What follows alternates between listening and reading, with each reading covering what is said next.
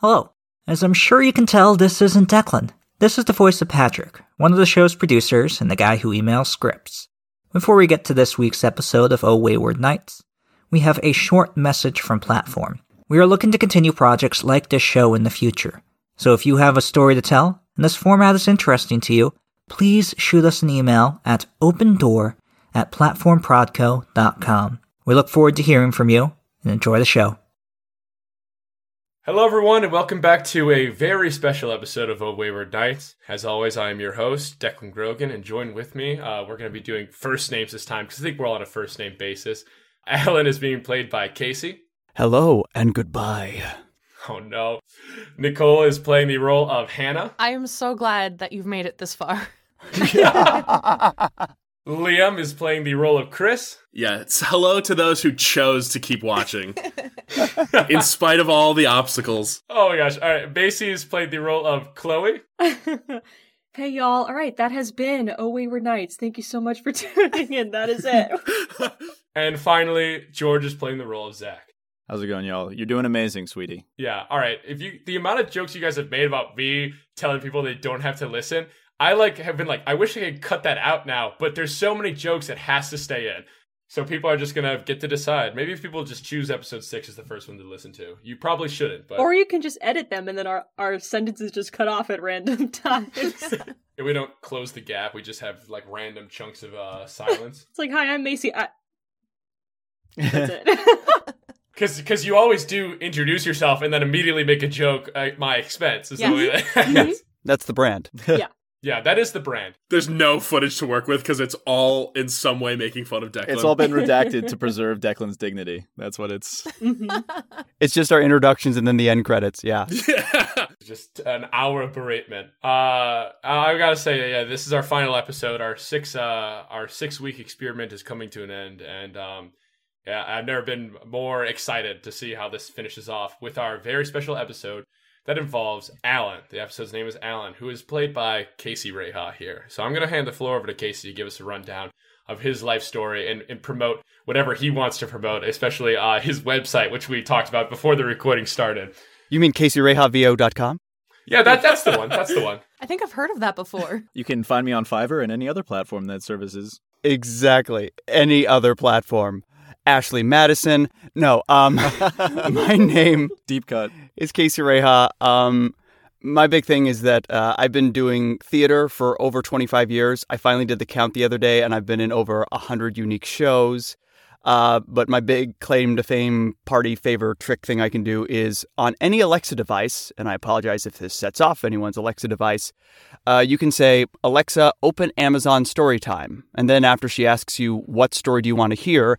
If you say the words either uh, pizza, penguin, Legos, or uh, marshmallows, uh, my voice will appear on any Alexa device in the world. So it's kind of cool. Um, it's some amazing children's stories I got to do here in Seattle, which is where I'm based out of.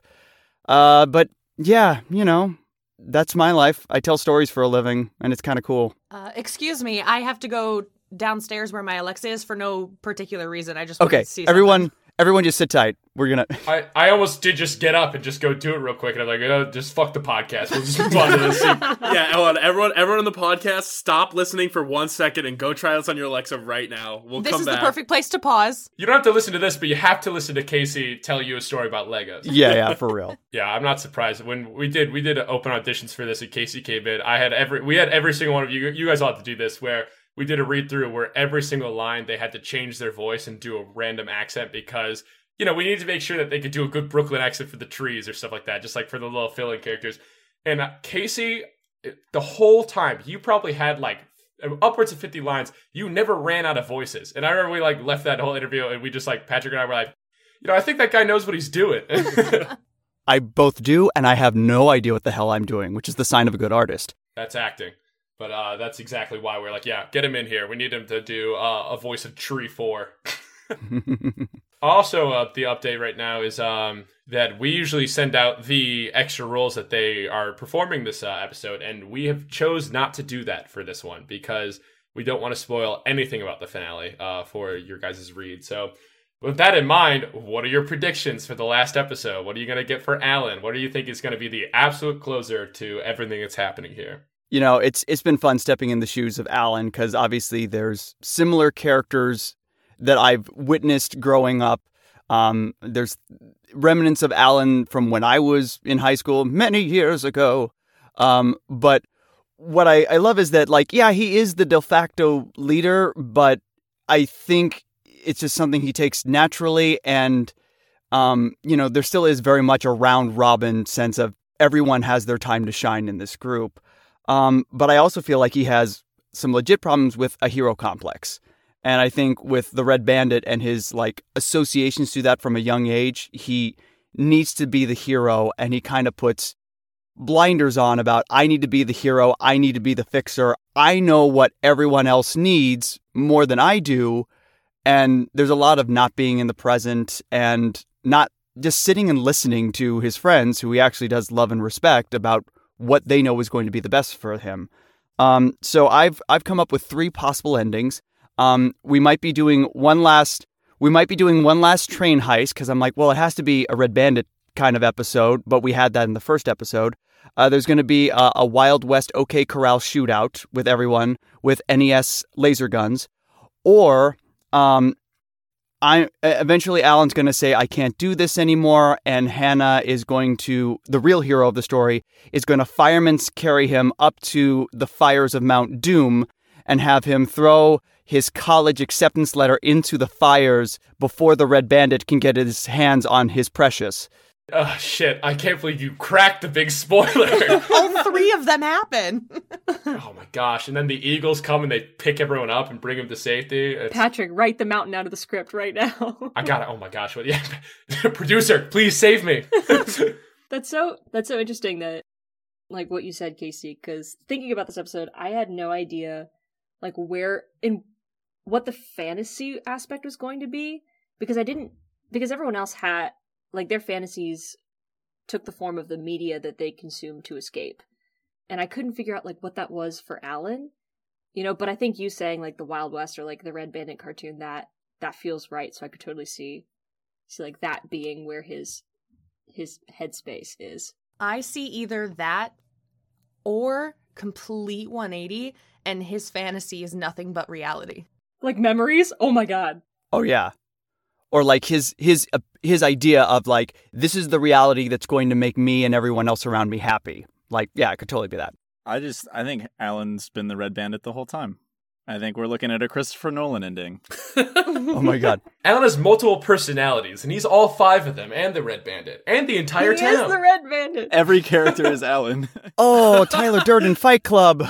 but yeah, I think this this is interesting because I think like because regardless, like Alan is gonna has to leave his friends in some capacity. Either they're gonna go into like, but it's like now we have to see like is he gonna accept it and is is he gonna enjoy his time and like you know spend time with them before they leave or is he gonna push them away in his like like you like like you said Casey like he's he's blinded by his chase for the red bandit he's gonna push all his friends away yeah yeah, we'll see. I got one other question though, because I'm kind of curious. I remember the only information I gave you guys on your characters was that sheet with like uh, like like a paragraph explaining them. Where how like I I because I genuinely I had known the story when I wrote those, but I didn't really say a lot. Like, where's the uh, now knowing more of your character, who they are. Was there surprises along the way, or was it uh pretty straight down to the bone still? I had my guard up at first, just I think because there was so not little. Yeah, because there was so little that you told us. I was like, I think there's another layer to this character that I'm going to figure out, you know. But I think, but what the description that you gave us was great enough to get us in the door with the characters, and then once we figured out, you know, their rhythms and their, you know, their heartbeat, like what, figuring out actually like what their like introspection was, you know. I think um it, it would the the thing that's always scary about you only know so much about a character as you're beginning to study them is that if you don't get to read their entire journey beforehand, you're making a lot of risks and going out on a lot of limbs. And then, you know, by the final episode, you're like, Alan finally drops his Brooklyn accent, and you go, shit, really? I should have the whole time been. Um, but but it's it's cool because you do get to go on the journey that like as the character is discovering something about themselves, you're also discovering things about the character. Yeah.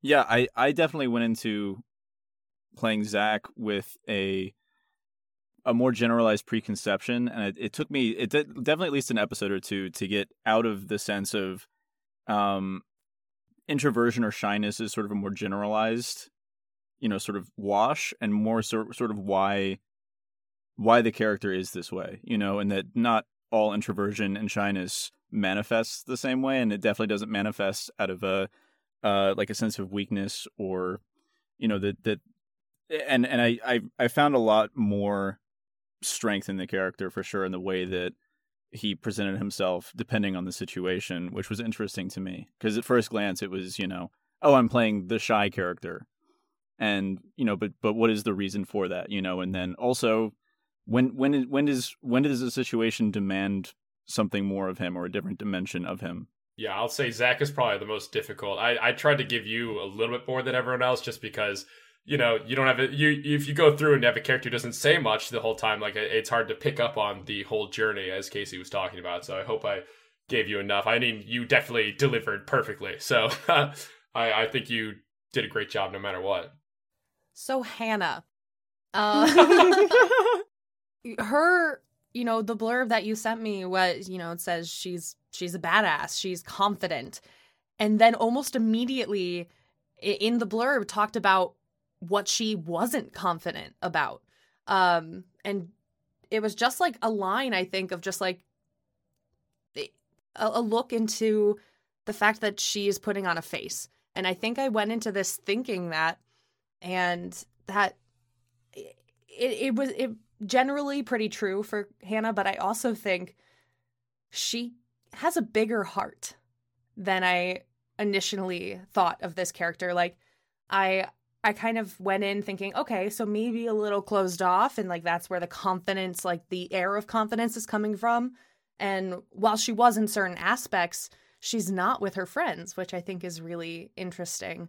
Um and so yeah no i i'm i've seen i've seen her grow and uh blossom and it's just been it's been really fun I'd say she has the biggest heart in the team. she definitely cares with like everything she has which is really interesting Yeah, for sure. And I also think I, I think it's an interesting kind of like you know ju- like a you know correlation like because when we when, I, when we first got right when you say when we first kind of stepped into the shoes of these characters we only got very kind of small vague generic kind of blurb about them and I think you can say that like that's sort of where the characters started. They're like the way we see them are these kind of like generic archetypes of like oh the funny friend, the the shy one, the quiet one. But I think as again as we've learned more about our characters, they've we we've kind of peeled back the layers and see that oh these these characters aren't as generic and as vague as we kind of initially thought they were. You know, all these characters they have their you know, and I think too there's a lot of complexity comes from while these characters may be simple, the way they interact with one another is extremely complex. Um, and so I think that's just been it's I've just I'm I have so much fun just like watching these characters interact like different because you know no matter what kind of fantasy world we go to or whatever it's it's kind of just always boils down to like these two characters are kind of locked in a room together what's like what's gonna happen um and i and i really really enjoyed that Yeah, I think I, I I definitely had a lot of fun writing those. I, I wrote this whole thing and then wrote the throwing rocks at a picket fence sketches that we did early on. That's as the listener, you you won't hear these unless it's on the Kickstarter or whatever else. I'm not trying to plug the Kickstarter, but uh, that is there's an extra episode about these little sketches that we ran through so that they could experience the character, interact with each other, and have a little of experience doing cold reads before we jumped into the actual recording. And writing those, I was like, oh, this is so much fun. It's just like a little sketch. But for someone who's never read any of these characters and didn't understand, it totally boiled them back down to like this very easy to understand, like simplistic characters and uh, just like jokes around. So I, I'm going, I'm, I'm going to ask you guys a little bit more about that after we do the read. But I think right now, uh, Patrick, why don't you send out the final script, uh, and then we'll dive into our episode six, Alan. I can't wait for all these characters to survive at the end of this episode.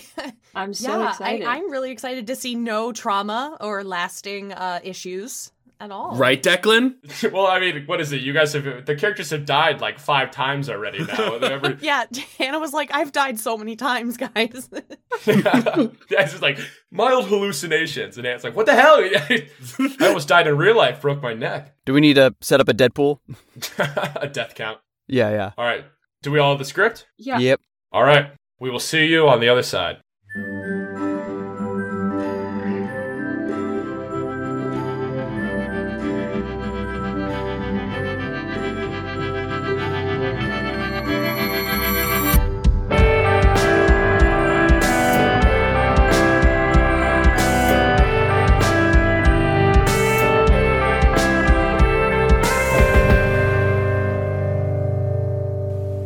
Alan walks the rocky, thin, and coarse shores alone, chasing a man that does not exist.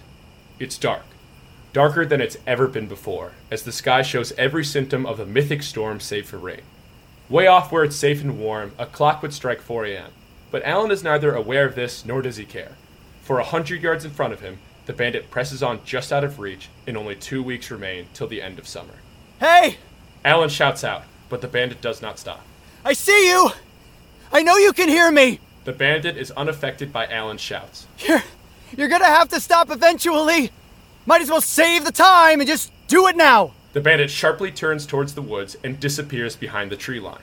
Shit! Alan sprints after him, but is immediately stopped in his tracks for he stands before a large cave. A large cave that an old fisherman chooses as his favorite fishing spot, and a large cave hungry squirrels had led Alan to only a few months prior. I know you're in there! Alan's voice echoes down to the cave, far past where light can reach.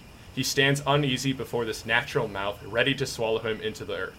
Ah, screw it. Alan enters the cave and is engulfed in its darkness. I'm not leaving till you talk to me. He walks further into nothingness. Not until you tell me what you meant.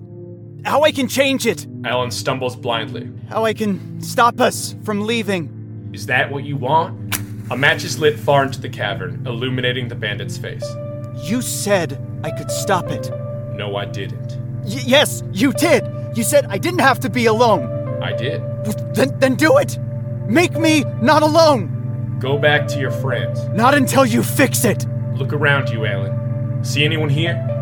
You're alone. You've done this to yourself. Fix it! Go back to your friends. That's how you'll fix it. No, it won't. No, in two weeks, it'll all be gone. No, it's not. It is. Goodbye, Alan. No, you. No. You don't get to leave. Alan runs blindly through the cave towards the bandit. The bandit only watches as the gap between them closes. we'll do it the hard way then. The bandit blows out the match and Alan trips. He falls, but there is no cave floor, only a deep hole hidden by the darkness. Alan falls for what seems like forever, only to land inside a grocery store. He looks around bewildered at the frozen food section he is standing in. He sees in a glass fridge door that his chin is covered in unkept stubble. Alan, Alan turns to see Chloe pushing a shopping cart towards him. The cart is occupied by a baby. is that really you? It's been years. How have you been? Chloe? I haven't seen you since we went off to college. What have you been up to? Chloe, y- y- you have a baby. Oh, yeah. This is Kelly. Isn't she adorable? You're married. For seven happy years. She holds up a beautiful diamond ring. Me and Zach sent you an invite, but you never responded. Whoa, but. Zach? Hey, honey. They're out of their coffee you like. Zach enters the aisle looking better than a Hallmark Christmas movie love interest. Alan, what are you doing in Chicago? Chicago? I thought you were still living in Silver River. Finally decide to branch out? W- what What's going on? Well, it's great to see you again, Alan, but we've got to get home. Kelly needs her nap. Th- th- this isn't right. You okay, Alan? You're looking a little sick. No, no, I, I know you're doing this, Bandit. T- take me out of it! Bandit? Are you still on about that bandit? Alan shoves past them and stumbles to the grocery store door. He pushes his way past the front doors into blinding sunlight. His eyes adjust. Alan is standing in a classy wooden elevator. What the hell? The doors slide open and Chris steps in wearing an expensive suit. He's talking on a cell phone. I don't care if it's 4 a.m. over there. We need to invest in the yen. Chris. Chris freezes. Tom, I- I'm gonna have to call you back. He hangs up as the elevator doors close. Chris hits the button for the top floor. Alan, how the hell are you? Chris, you, you look so. old. What are you doing on Wall Street, man?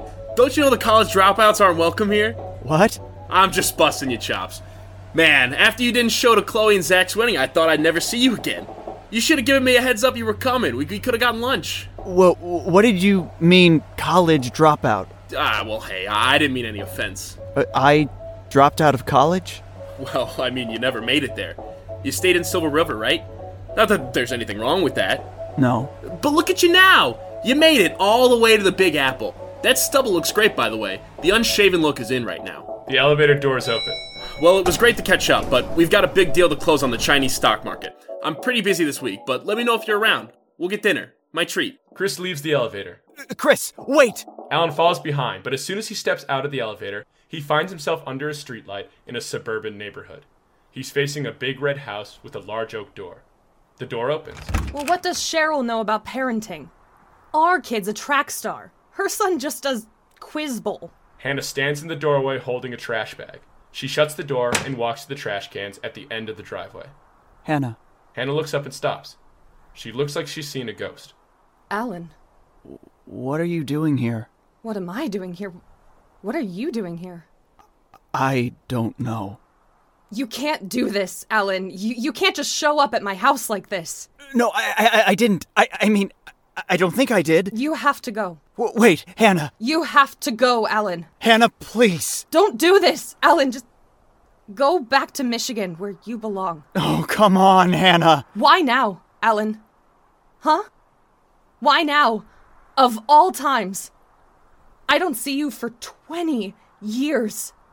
And now you just show up out of the blue? Th- that wasn't me, Hannah. Then who was it? It was bad enough that you. You never came to visit me at school, but. But you didn't even give me the satisfaction of a breakup. You didn't reach out once. Who does that? I, I don't know what's happening. You didn't even try, Alan. You gave up on us. It's over. It's been over for 20 years. I shouldn't even have to say that. Hannah, please. Go home, Alan. Hannah walks back to the house. Hannah! She slams the door behind her. No, Alan runs to the door. no, He knocks on it furiously. no! It wasn't me! You have to believe me, Hannah! The door swings open to reveal the bandit standing in frame. Had enough? This isn't real. But you felt it, right? It might as well be, right? Why would you do this? This is how you think it will be. I know that that's why I'm here. You still don't get it. This, this can't happen. I, I, I- I need you to fix it. That's what you want? That's really what you want. Okay, Alan, let's try this again. The bandit shoves Alan, and he falls backwards to the ground, hitting his head against the concrete. He sits up and rubs his head, but something doesn't feel right. He looks at his hand to see it's small. His whole body is smaller. You did it, Alan. Before Alan stands a very young version of Hannah. Looking around, Alan sees all of his friends, practically toddlers, standing around him in the driveway right outside of the garage. Wha- What happened? You convinced the bandit to save us. He made us all young again. He made us young forever. What? Now we can play all day and never worry about getting old. We never have to grow apart. We never have to leave. We can spend every day together, just like you wanted. Well, li- like I wanted? Oh, cheer up, Alan. We'll be happy forever. I know. Let's play Tales of the Wild West. That's a great idea. You can be Donnie. They're all suddenly wearing their costumes they used to play. No, no, this this isn't right. What's the matter? Isn't this what you were chasing the bandit for? Isn't this what you wanted? No, I, I, I don't want this. Well, then what do you want? They stand around little Alan, all smiles. I, I don't know. They disappear. Alan is left alone. I don't, I, I didn't want to lose what we had. The scene around him disappears. Alan is left in the dark. I didn't want to lose you. But you did. The bandit lights another match, illuminating his face within the cave. Here you are, alone in a cave instead of with your friends back in town.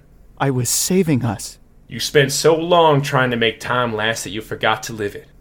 You tried to chase these nights so hard, hoping to hold on to every last memory, that you were blind to what made them great. Not the nights themselves, but the people you shared them with. It doesn't matter. In two weeks, we're gone, and then it's all lost. The darkness of the cave transforms into a star filled night sky as Alan and the bandit rest above the storm clouds floating through the Milky Way. Everything comes to an end, even chapters of your life. Prolonging the inevitable only causes pain. Then what am I supposed to do, huh? let it all go? Just let my friendships die out. You already have. What?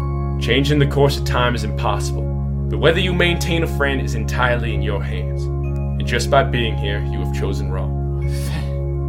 Then what do I do? I've said it twice before, and I'll say it again. The bandit blows up the match, and Alan is brought back to the darkness of the cave. A slimmer of light pours through the cave entrance. Go back to your friends. Alan runs into the night air without a second thought and books it back to town. Across the shrinking distance, Hannah, Chloe, Zach, and Chris all sit inside the garage. They look exhausted as they wait in silence, looking to the floor. He's not coming. Yes, he is. He clearly isn't. He'll be here. He made his choice, Zach. If he wants to chase the bandit the rest of his life, that's on him. I'm not letting him drag us down, too. Give him a few more minutes. We already did. I'm exhausted. Let's just give up. No. Forget it, Zach. It's over. Please, just, just give me one more minute. Alan stands in the garage, catching his breath from running the fastest mile of his life. He smiles, but the party in the garage shows him no such warmth. Find your imaginary boyfriend, Alan? Well, yes, actually. Let's go, guys. No, no, wait, wait, wait, wait. Just, just wait. You made your choice, Alan. Yeah, what she said. I don't need help, Chris. Uh, what she said. Look, look, I know I've been an ass, guys. Just, just please give me another chance. You're gonna have to do better than that. Okay, okay. Um, um, I'm, I'm sorry about dragging you all on a wild goose chase all summer. I, I, I'm sorry about making hasty decisions for the group, not taking your opinions into account, and um, just, just generally being snippy. The room is still cold. I forgive you. Damn it, Chris! Not yet! You forgot something. Alan looks into Hannah's eyes, and it becomes abundantly clear. I'm, I'm sorry for giving up on us. It will never happen again. Gross. Welcome back, Alan. What she said. So, what's the plan, Zach? Simple. We find Chris's dad. And beat the shit out of him. Well, no. I mean, we could probably just talk to him out of. We beat the shit out of him. Chris runs from the garage into the night. Hey, come on, man. That's my move.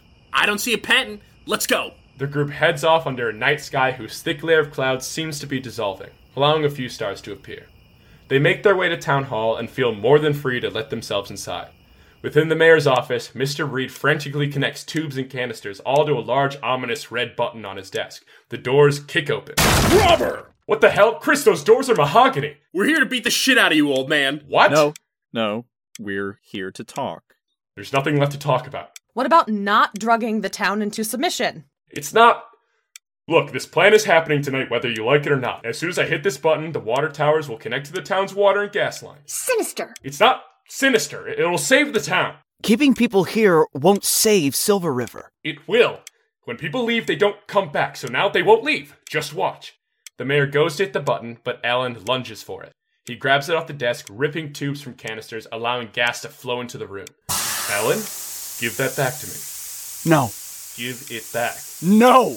The mayor tries to grab it from his hands. They play a game of cat and mouse as the room fills with gas. Ugh.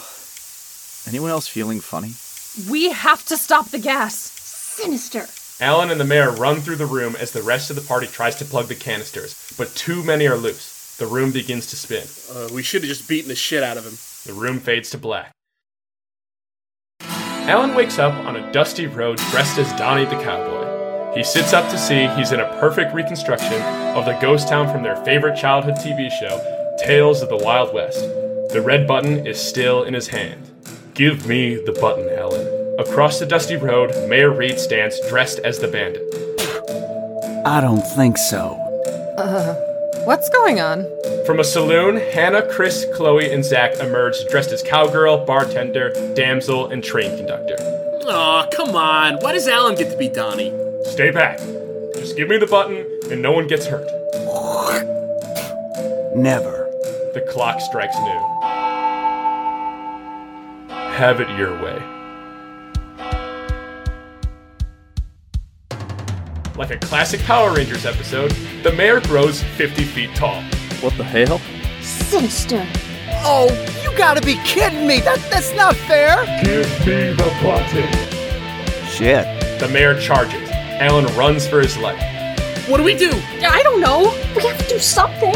Alan runs with the monstrous mayor on his tail. He trips and fumbles the button in front of him. No! He scrambles for it, but the mayor's monstrous stride reaches it first. As Mr. Reed reaches for the button, Alan sees the real bandit far off in the distance standing in the desert. What? The bandit nods and then walks away, disappearing as the mirage he is. It's not real. As the mayor grabs the tiny button in between his massive fingers, Alan closes his eyes. From seemingly nowhere, a train hurtles into the mayor's legs, causing the 50 story monster to lose balance and fall. The front door to the train opens. Hello, stowaways! What? Guard guy? Yes, it is I, beloved character guard guy! The mayor groans as he attempts to get to his feet. Alan rushes the button and snags him before turning back towards the rest of the gang. Guys! Guys, it's all fake! Uh, yeah. We know that. We've been trying to tell you that for weeks. No, no, no, no, no! No, it's fake! I- I- it's like a dream! Oh, I get it. Chris's wardrobe changes from barman to international spy 000 in the blink of an eye. Gas. He takes out his double gun. Let's beat the shit out of my dad. Chris fires the gun, but instead of it launching two bullets, a grappling hook shoots forth. It latches onto the ear of the now stable mayor, and Chris flies into the air. My turn. The carts of the train burst open as fancy folk dressed in silver and pearls pour out onto the scene. Attack the 50 foot man. Anything for you, Miss McNamara. Here goes nothing. With a clap of her hands, Hannah summons forth an army of woodland creatures who charge at the mayor's feet. Eat his flesh. Get the hell out of here, Dip. I I don't want you here. Dip only wishes to eat your father. Dude, don't say it like that. Chris flies through the air as Zack lets out a whistle and summons virtual street fighters, the Barrio brothers, and even large rectangular pong paddles from the ground. Charge! The video game characters join the ranks of the fancy folks they climb up the mayor's torso, scratching and tearing in any way possible. The mayor tries swatting them off, but it's too much. Hey, Dad, Chris swings by in his grappling hook, holding a deck of cards with the word magic written on them. Pick a card. Chris throws the deck and it bursts forth with thousands of cards aimed right at the mayor's face, leaving him blinded. The cards fall to the earth, showing that every single one of them is an ace of spades. The perfect card trick. Bring him down. Woodpeckers bomb the mayor with acorns from above as he stumbles backwards and trips on a grove of trees. Kiss your chances goodbye. Horny trees. Oh, we figured we'd help you make out a way to win. Oh. See what we did there with the makeout pun? Yeah, yeah, I do. Relax. Ha ha ha! Damn! The mayor tumbles to the earth as the pong paddles hold him in place. The chipmunks use Chris's grappling hook to tie him down. The silver studded fancy folks slap and kick any part of him that they can reach. It's a mess of genre that would give any sane writer a headache. Love you, Dad. Let me go! Alan looks on at the cast and can't help but smile. He sees Hannah commanding Dip's army. He sees Chris fire his double gun in the air. He sees Chloe direct a cast of fancy folk in acts of violence. He sees Zack scream out in joy as he rides a pong paddle through the sky like a rocket. And he sees the Red Bandit stand before the mayor's feet. The bandit snaps, and all goes dark, leaving Alan and the bandit alone. What what are you. I'm nothing. Just like your friends say. Then. Then how is this all happening? It isn't. It's just. oxygen. oxygen can't do this. That's true. It's only a catalyst. A spark to light the mind on fire, to bend reality and commune with what lies beneath the surface. There are secrets to Silver River that you'll never understand. Deep underground, far into a cave. They aren't for you. They were here long before you, and they'll be here long after. They're meant for another, many more, and all. And yet here we are face to face. This is not fate. This is not magic. This is not the purpose. It just so happened we crossed paths on one wayward night. So. now what? Now, you close a chapter on your life. The bandit vanishes, and in his place, the mayor sits huddled on the ground. It's over, isn't it? Yeah, And there's no saving Silver River. People will keep leaving until there's no one left. that's not true. You don't know that. You haven't seen the numbers. You, you haven't seen everyone you know disappear. I have. My brother left years ago. I I thought it was on me that he never came back, but now I know it's on him. You'll be the same way. You'll leave in a few weeks and then you'll see. Mr. Reed, we choose who to keep up with and make time for. I'm not giving up on Silver River. I will be back. Alan holds the button in hand. And who knows? Maybe others will start coming back too. He rips the button's wires to pieces, and all goes to black. The sun rises over Silver River as a few remaining clouds drift over the stubborn morning stars. Two weeks have passed since the night that wouldn't end, and all five of the friends have gathered at the train station to wish Chloe a well journey off to school. We hear Alan's thoughts. It was bittersweet when Chloe left. Au revoir! I'll send you plenty of pictures from California. Then went Chris Later, losers. and Zach a week later. Northern Michigan isn't really far, so if you guys got time, try and stop by before you go. We will. It got easier to say goodbye, but Hannah hurt the most. Call as much as you can. I will. I swear. And if there are any sexy bandits at school, you have to tell me. Hey, I grew out of that phase. Don't give up on us. I won't. Ever. All right, um, I better go. I'll call you as soon as I'm there. I'll be waiting. Bye, Alan. Uh, if a train derails itself, stay away from it. Nah, I will. Hannah is carried off into the trees, leaving Alan alone. But the last week, I had to myself. It didn't feel as lonely as I thought it would. A new train rolls into the station. Alan stands before it, bags in hand. And when my train finally came, The doors open. I didn't wait to hop on. Alan climbs aboard, is taken far away. The train chugs off into the distance, and Silver River is left once again in quiet peace. The silence lasts only a moment, however, as another loud train comes blasting through the station, indicating our story may have an epilogue. What do you mean Brad Pitt won't play double o double? A well aged Chris, dressed in an ill fitting brown suit, yells over his smartphone as he steps off the train and takes a look at the town around him. The main street is cracked, the gated community no longer shines in the sun, and the watchful sea captain's hair is as gray as it has ever been. This isn't Silver River. This is Whopperton, Michigan, in the summer of our Lord, 2020. Twelve years after the town sold its naming rights, 14 years after the birth of Tyler Bach, and 23 years after a group of friends went out to search a derailed train. No, I, I, I can't go down to the studio. I'm on vacation. What do you mean I didn't tell you? I do this trip every year. Chris walks off the platform. He's grown from a freckled faced beanpole to a freckled faced beanstalk. Look, she's right here. I'll ask her. Yeah, I'll call you back later. Chloe, Chris calls out to a woman in a stylish pantsuit sitting in the Sawyer Pierce Memorial Park.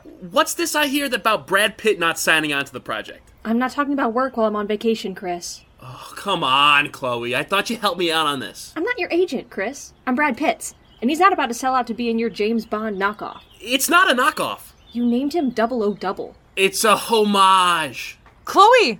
Chris! Hannah is rocking the mom jeans look better than whatever you're imagining now. She has a little boy in tow. What are you guys doing at the park? The Whopperton reunion party's set up back at the garage. Ugh, don't call it that. Call it what? The Whopperton reunion party. It's Silver River. The town name isn't going to magically change itself back, Chris. Crazier shit has happened before. Yay! No swearing in front of Donnie. Oh, you've gotten so big, Donnie. Did you miss your Aunt Chloe? I'm 10. And you're so cute. Can I climb the tree? No, you'll break your neck. Dad lets me do it. Well, then he's in big trouble. Speaking of which, let's not keep him waiting. They leave the park. this place has gone downhill ever since my dad stepped out of office. You just don't like that the new mayor has the same name as you. That's not true. This place has gotten worse. I, I, I mean, look at the candle shop. Who's buying fancy candles in Silver River? It's Whopperton. Not if I can help it. They walk through town to the old greenhouse whose white garage is lifted to reveal an interior preserved in time.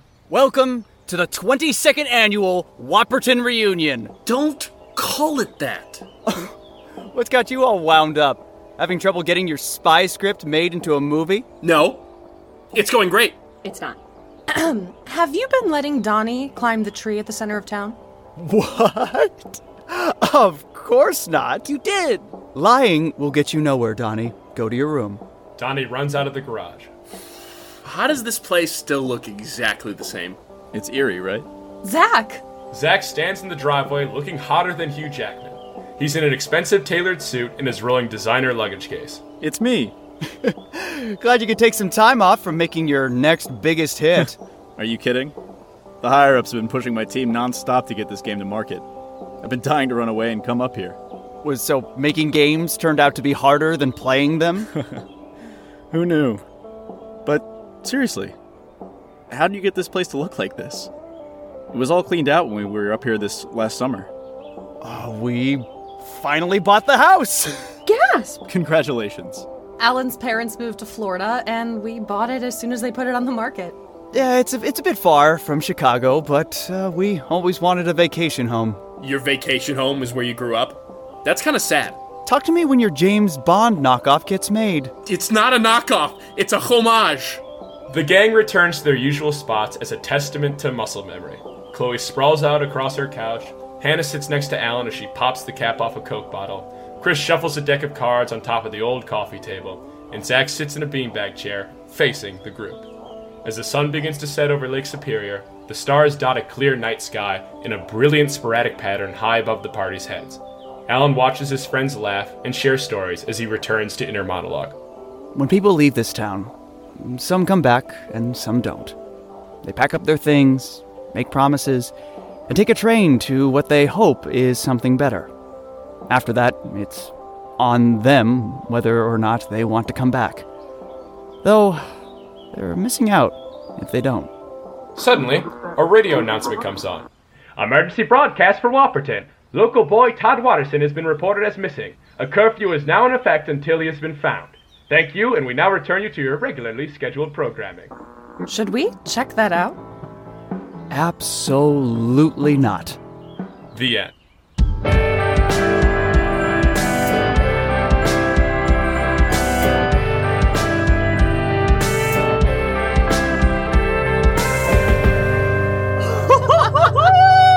There it is. Oh my god.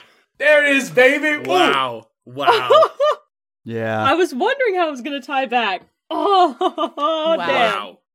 Oh, man. The same radio announcer's been uh, employed for 20 years, yeah, for real. And he doesn't age. and he talks like this. Oh, my God. We did it! Oh my it! gosh. Yo, we did it. Oh my gosh. I, I am a little bit disappointed it didn't end on, hey, do you guys want to go throw rocks at something? Yeah, right? Yeah, yeah, for real. I again, the, not that the audience knows about that joke, but I almost did change the script. Wow. I'm like speechless. I don't even know what to say. That was that was a beautiful finale. I thought it was lovely, I'm yeah. emotional. Oh my gosh, you guys killed that. I was I was tearing up at the Hannah and Alan like the where uh, Hannah was like, "I haven't seen you in 20 years." You guys knocked that scene out of the water. I was like really like I was upset and I wrote it. Yeah, that was a better fantasy sequence than anything I could have predicted. It just felt so yeah, it right. was reality, like Nicole said. It was uh, is it as, as real as it could get. Sometimes the the hardest things to face is reality, and I think that's what you know Alan had to face.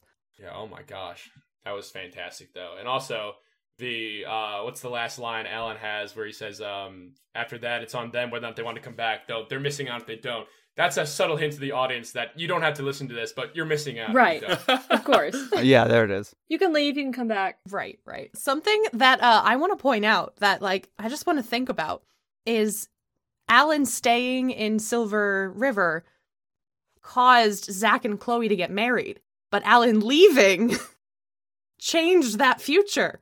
How did that happen? Mmm. I could explain the actual thought process on it, but I'd also I'm also happy to just like it, let it. yeah, I mean, like around. you're welcome to, but that was just like a cool thing I picked up. I'm like, where did that? Like, what was the the the the catalyst for that? I'm interested. To interested. me, that al- that almost makes it implies that like that's the bad timeline. Like when I like almost subtly, it's like, well, if, if it doesn't happen, because because presumably right now we're in the good. Like the ending seems to be the good timeline. Like this is the optimal ending for everybody. Which again is is kind of like a subtle implication to me that like maybe Chloe and Zach aren't the best together. I don't know. I have no idea. No, that's a really good read on that, actually. Yeah. Yeah, yeah. I, I just want to say that um, obviously there's things like Liam goes from being a Wall Street um, person to being like a Hollywood producer, and like that could be considered like okay, you you had a better turnout.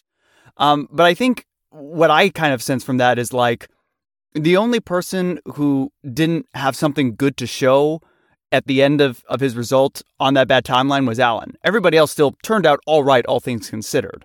So I think that's interesting. Yeah, on that because I I watched uh, About Time for New Year's, and uh, there's a very similar kind of vibe to that where you know you can make choices that alter your your future, um, and not all of them are necessarily bad, but they're also not necessarily the ones that you want.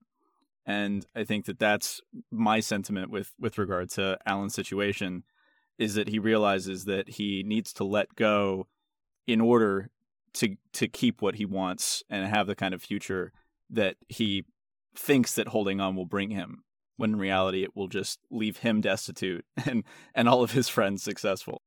Yeah gosh i mean that was that struck me i don't know you guys just did killed that scene that whole bit of all those all those things. Also the whole scene where it shows what alan actually wanted when they're all kids that always like even like I felt like upset like when I was even writing that and like the idea of like them all being so happy like you guys you I was watching Nicole like you never stopped smiling that whole scene I was like that's exactly like what we had to do like I loved it I mean that was just ugh totally struck me. Yeah I, I think there's something about like saying aloud what it is you want what it is you fear um you know there's so much power to that and I think it's cool that like you literally saved what Alan saying what he wanted he thought he knew, but ultimately he didn't. And he had to like come to terms with that. Like, I don't know what I want.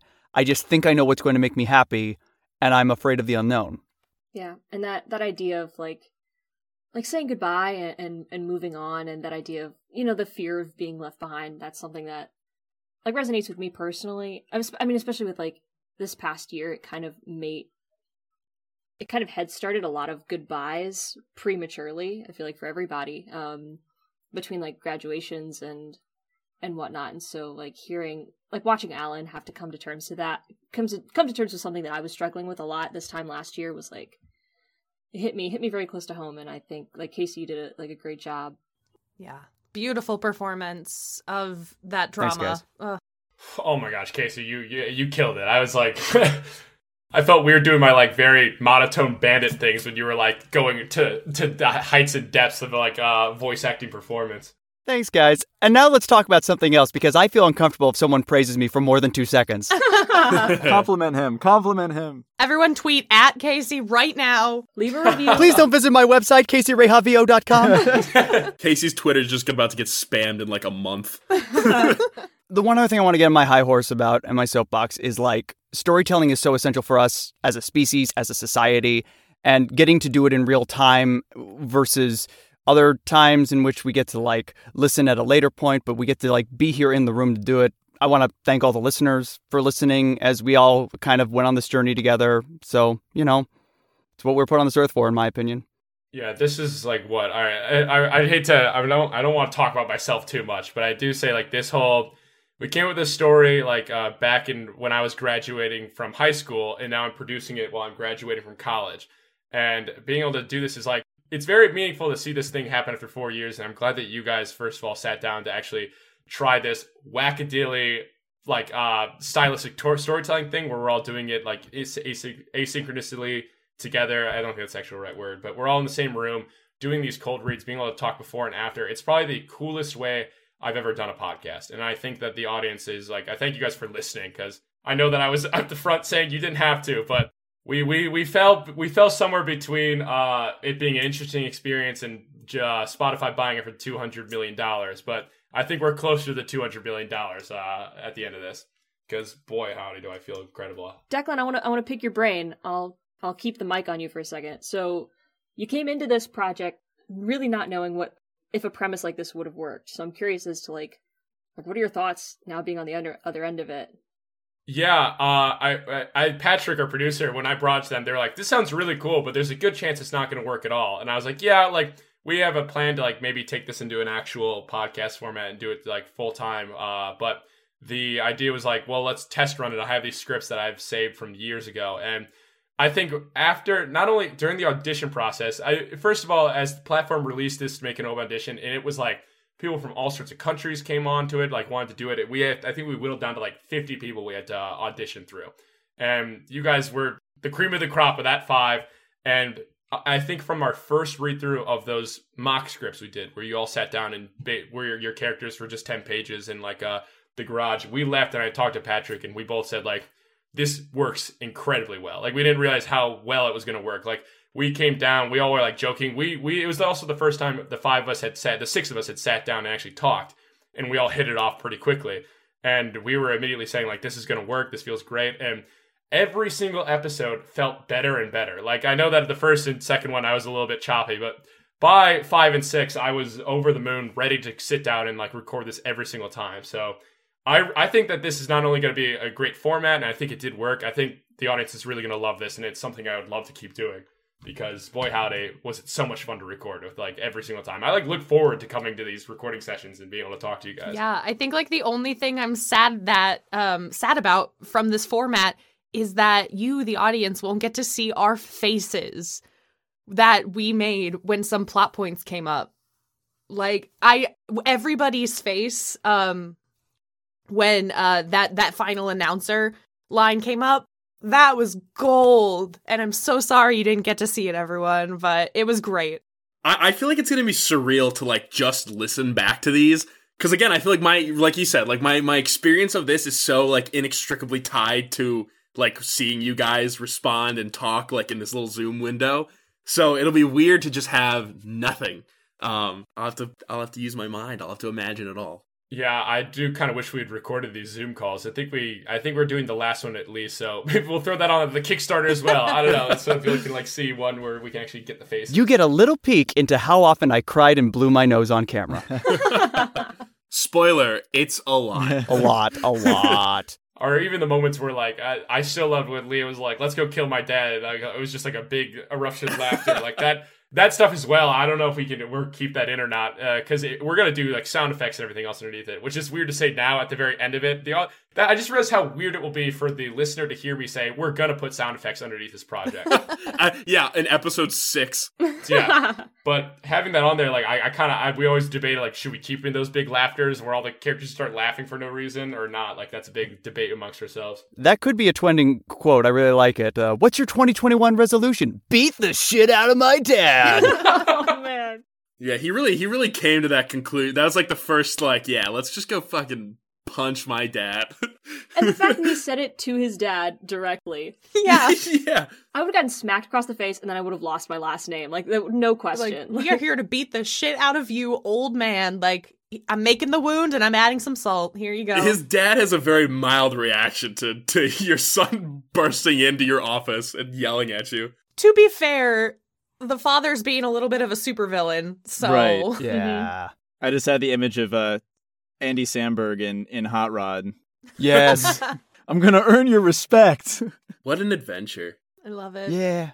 They never gave up on each other. No. They never gave up. And the real treasure was the chaos we made along the way. that it was. Inside us all along. Yes, there it is. Gosh, yeah, there we are. We we started the story and now we come to the end. I, I don't want to say bye, but I guess we have to. Aww. Eh, like eh, we have to close the chapter of our life. It has to Oh happen. no! Don't make me apply those morals to real life.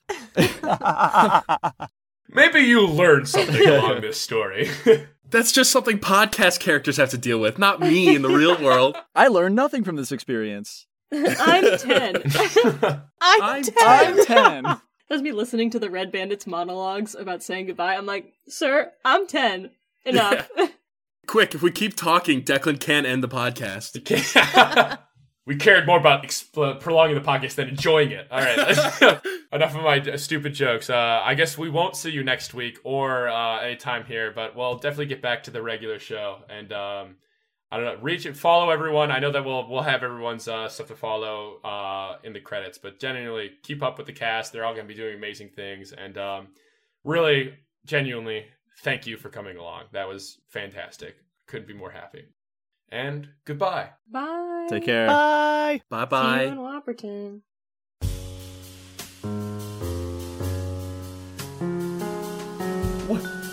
Wait! I, I don't want it to end! Screw closing chapters in your life. Where's the bandit? I want to make this show last forever. If only there was some sort of production company that might turn this podcast into a more long term show. Oh Wayward Nights is produced by Platform LLC, a production company. To learn more about Platform, check out their website, platformprodco.com, and follow them on Facebook, Twitter, Instagram, YouTube, and Twitch. Platform is proud to have an open door policy for any and all artists. If you're a creative with an original idea for platform specific art looking to get produced, send an email to opendoor at platformprodco.com with a brief description of your project to schedule a meeting with the platform team. I'm sure they'll have a meeting over Declan's podcast format very soon. Casey Reha brought us home with a very heartfelt performance of Alan. Casey is a master when it comes to voice acting, and you can contact him at caseyrehavvo.com. Nicole Tuttle brought us home with her rendition of Hannah. She has an audio drama called The Lafrisian Chronicles, and she is on Twitter at Nicole Voice. Liam Mann brought us home with his performance of Chris. You can find him on his YouTube channel called Eggy McLeggy. I haven't been able to find it. Macy Mateer brought us home with her rendition of Chloe. She is on Instagram at Music with Macy. George Copeland brought us home with his performance of Zach. Go find George on his Instagram, George S. Copeland. Declan Grogan kicked us out of our homes with his performance of narrator, and like several other people, Seth Barnes made that killer score, and he can make you an iller score as well if you email him at seth.dbarnes at gmail.com. Oh Wayward Knights is written and created by Declan Grogan. Special thanks to Patrick Starner and Gabe Crute at Platform for many hours of editing, casting, general production. They've been a complete delight to work with. The team over at Platform does incredible work. As always, thank you to Audio Mint Network for having us aboard. For any updates on MyTown or MyTown related content, follow MyTown Podcast on Instagram or Twitter. I'll miss these lovable goons. Perhaps one day we'll hear from the Oh Wayward Knights cast again, but for now we must say goodbye.